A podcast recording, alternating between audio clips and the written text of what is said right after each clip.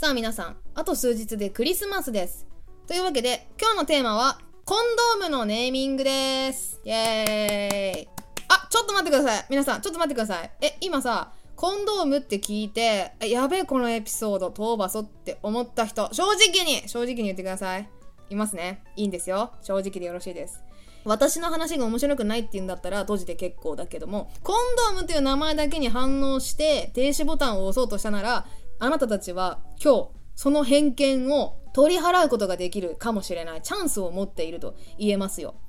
あのですね、コンドームというのは今日は下ネタとしてではなく、あくまでも〇〇としてご紹介したいと思っています。で、その〇〇としてってのは何やねんというのは番組の最後までお聞きになると お分かりになりますのでぜひともラストまでお聞きください。あなたの偏見をぶち壊す15分です。今回も例によって分類してきたんですが、一発目はね、おしゃれなネーミングです。コンドームにおしゃれもクソもあるのかって思ってらっしゃる方はね、マジで今日は価値観ひっくり返ると思います。列挙しますね。4つ紹介します。1つ目、スキン。SKYN でスキンです。2つ目、カフネ。3つ目、B サイド。4つ目、ゾーンです。で、まず1つ目、スキン。こちらはね、SKYN でスキンなんですよ。まあ、あの、肌とか、もっと言うと、膜？皮膜とか、そのスキン、SKIN から来ているスキンです。この透き通った音ね、S と K とかさ、すごく研ぎ澄まされた音なので、あのー化粧品というかあれはなんだ基礎化粧品かな石器製ってあるでしょ青いボトルに入ってる化粧水とか乳液とかああいうシリーズなんですけど石器製もさ S と K でできてる音でめちゃくちゃ透明感のある音でわざと設計されてるんですけどそれに近いのを感じますねこのスキンという名前は。でもう一つカフネという名前があります。こちらは CAFUNE という変わったスペルですね。カフネ。これ私初見の時にえコンドームらしくないなってそれこそなんかシャンプーのさブランドの名前とかにありそう。なんか柔らかい感じがするんですね。で、えー、これポルトガル語で頭をこう優しく撫でるみたいな意味があるんですって。だからどっちかって言ったらこうなんかちちるいイメージゆったりするみたいな優しさにあふれた単語なんですね。響きもすごく優しいしまろやかな感じがして。でそのイメージ通りのパッケージをしてるんですよ。すごくふわーっとしたね。優しいパステル調の色合いのパッケージをしていて。で公式サイトにはねあのプロモーションビデオがついてたんですけど女性もののハンドバッグの中からこのカフネの専用ポーチ可愛い専用ポーチがあるんですけどそれがそのままポーンって出てくるっていう短い動画があって、まあ、つまり日常的にカバンの中に入れても何ら不自然じゃない馴染みやすい恥ずかしくもないしおしゃれだっていうことを訴求したいんだと思うんですね。それが名前にもよく現れていてこの響きを選んできたっていうのがめちゃくちゃ秀逸だと思います。明らかにこう変わってるでしょこの今紹介した4つの中で。カフネてコンドームやでみたいな違和感があるのが素晴らしいと思います。でこれ B サイド英語ですね。そば、に前置詞か？そばに置いておいてもおしゃれで違和感なくて恥ずかしくない。つまり隠さないコンドームなんですよ。今までコンドームっていうとなんかベッドの下とかさ ちょっと見られたら恥ずかしいみたいな、えー、イメージでしたけどそういうのを払拭するというかもう新しい提案みたいな形でこれからはもうコンドームの箱ごとポーンと置いといてもあのかっこいいものにしていこうよっていうニュアンスも入っていてなんかインテリアの一つとしてこの B サイドを置いてくださいねという提案が入っているんですね。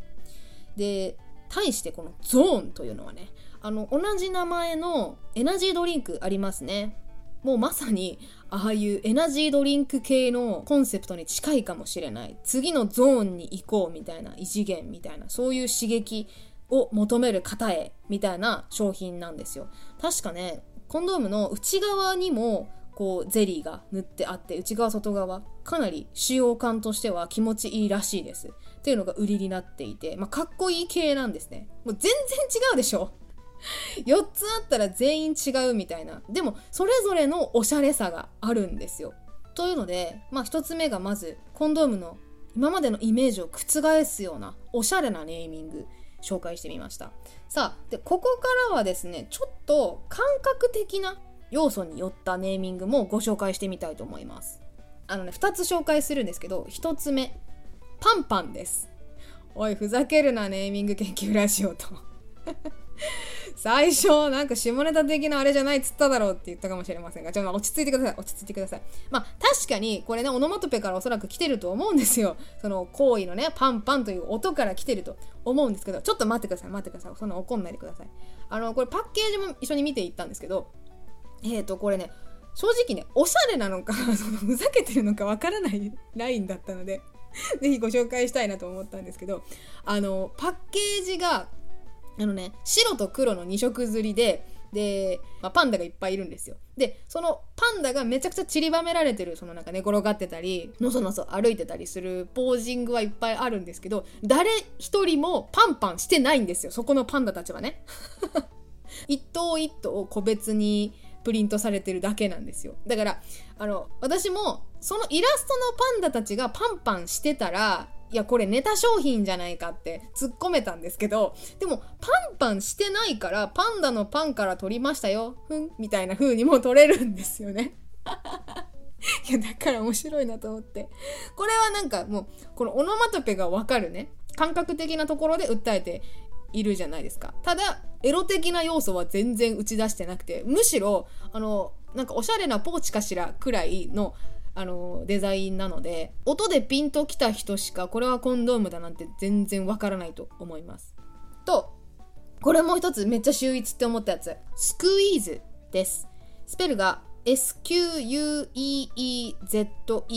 でスクイーズ。なんかあのおもちゃでさ手でギュッと握るとぷくーって膨らむそのなんか握るタイプのおもちゃがあるんですよ。それ触り心地がすごく気持ち良いのともちもちしてるので見た目が面白いっていうね。まあそこのスクイーズっていうのからめちゃくちゃ連想ができる商品なんですがこれね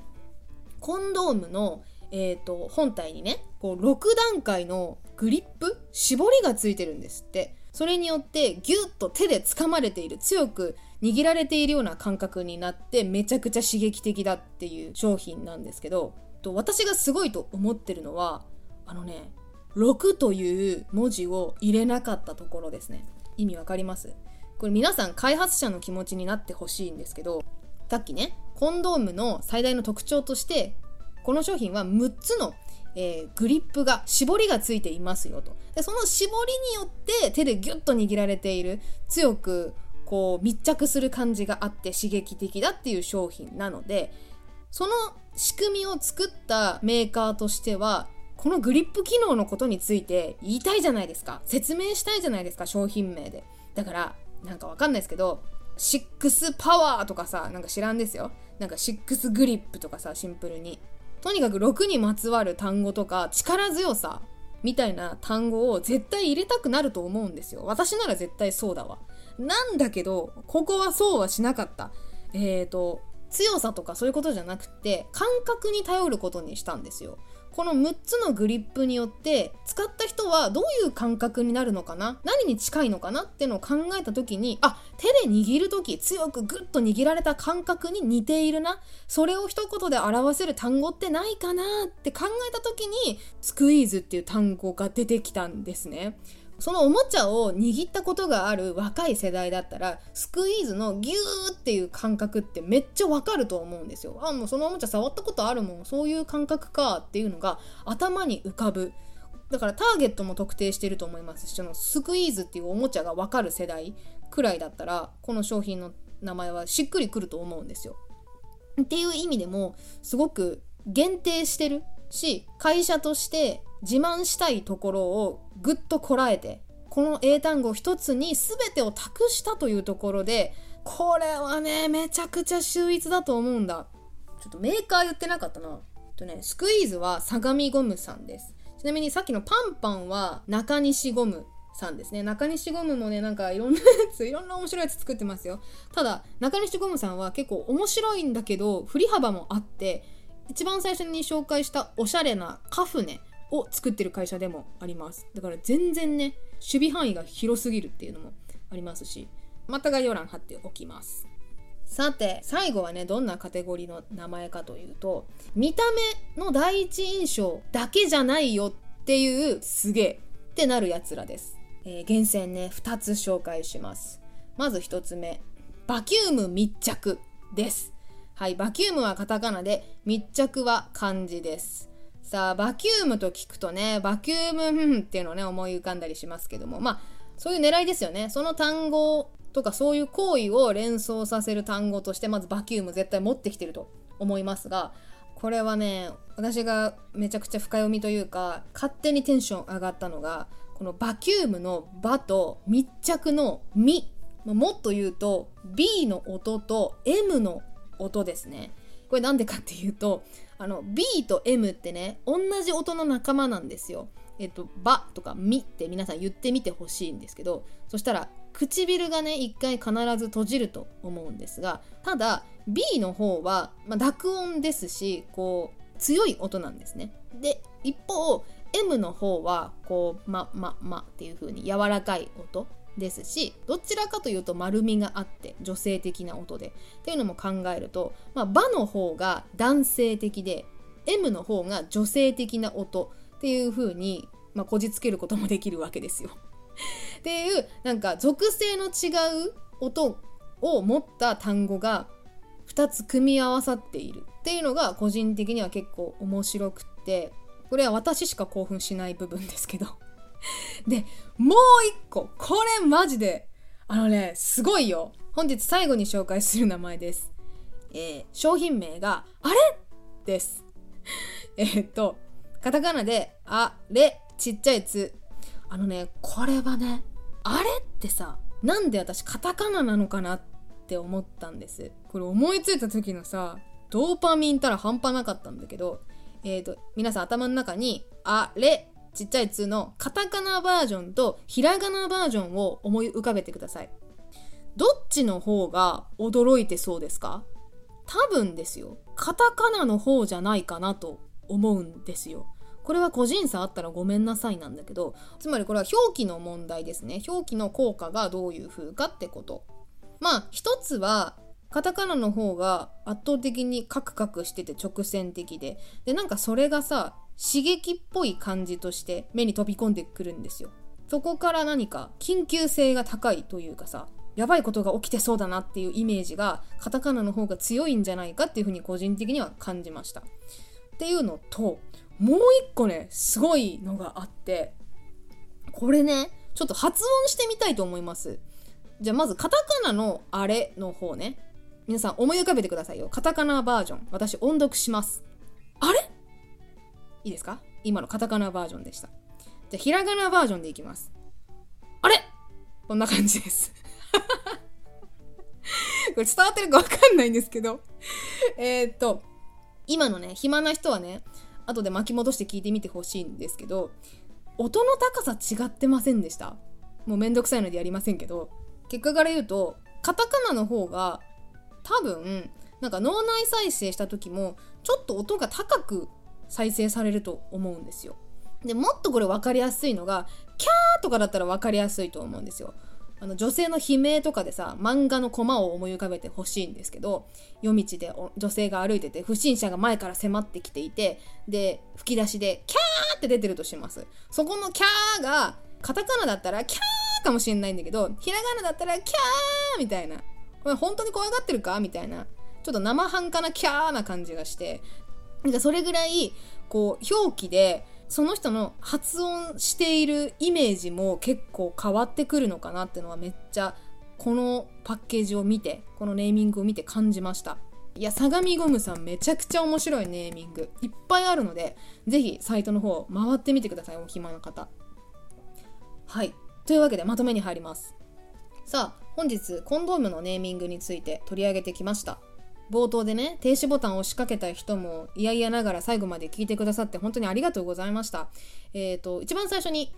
今日は皆さんの偏見をぶち壊す15分とお伝えしたんですが、コンドームはアダルトグッズだという思い込みがあった方もいるんじゃないでしょうか。ただですね、私はこのネーミング調べをして声を大にして言いたいというか、改めて思ったことがありまして、それはね、コンドームって日用品なんですよ。今日紹介したネーミングが全部妖艶でいやらしくってそういう商品だったらアダルトグッズと言ってもいいかもしれないんですが、まあ、あのコンセプトね紹介してないのもたくさんあるんですけどあの高級感のある商品を求める人にはこういうコンドームとか日常的に使えて持っていても恥ずかしくなくってバッグに入れても馴染むそういうコンドームとかまあいろんな種類があるんですよねでそういうニーズに合ったシチュエーションとかユーザーの属性とかに合った商品が欲しいとかでそれを選びたいっていう欲求ってシャンプーとか、まあ、化粧品とか、まあ、お掃除用品とか何でもいいんですけど日常使いする消耗品と変わらないですよね。ただその使用シーンに性行為を伴うかどうかっていう違いだけじゃないですかマジで。だから人に見せるか見せないかみたいな。でこのコンドームを日用品として認識してほしいみたいな思いってこれ私の意見だけではなくてあのシェア率ナンバーワンの岡本ね01とかを作っている岡本のインタビュー記事で社長が答えてたのかな？誰が答えたかちょっと忘れた。らまたリンク貼っときますが。そこで、まあ、コンドームが今でもその恥ずかしいまだ買うのが恥ずかしいっていうものとして捉えられていたりタブー視されることを何より解消していきたいみたいなことを書かれていてね。でそこに言ってたんですよ。コンドームは日用品だってアダルトグッズではないですよってことを終始おっしゃられていてまあメーカーによってさその思いは多少違うかもしれないし幅もあると思うんですけどでもそれってさコンドームがね恥ずかしいっていう認識ってさおそらくさ日本が結構一番やばいんじゃないっていうのは個人的に思ってるんですけどそういう凝り固まった考えを常に解きほぐそうと努力しておられるのがこの業界じゃないかなっていうのは今回改めてあの見ていて感じましたしそれを崩すためにあの手この手で、まあ、ネーミングからも工夫しているのが読み取れたなっていうのが今回の結構収穫だったなと思います。私も調べるまではね 結構面白そうだなみたいな感じで調べようかなって思ってたんですけどなんかどうやらそういう感じじゃないなって思って、えー、皆さんの偏見がね、まあ、ぶち壊すまでいかなくても多少ほぐれたりなどなどちょっとでも良い作用があればなと思いますがはいということで今回のお話面白かったとか全肯定はできないけどちょっとなんか許せるところがあったとか コンドームに対する目が変わりました。みたいな、あの、温かいご意見とかありましたら、ぜひコメント欄とか、えー、Twitter、X の方でしたら、ハッシュタグ、ネミケン、カタカナでネミ、ひらがなでケンということで、ツイートいただければ幸いです。はい、ということで、今回は以上にしたいと思います。ありがとうございました。それでは、今年も良いクリスマスをおしく、お過ごしください。噛んだ。はい、じゃあ皆さん、メリークリスマスバイバイ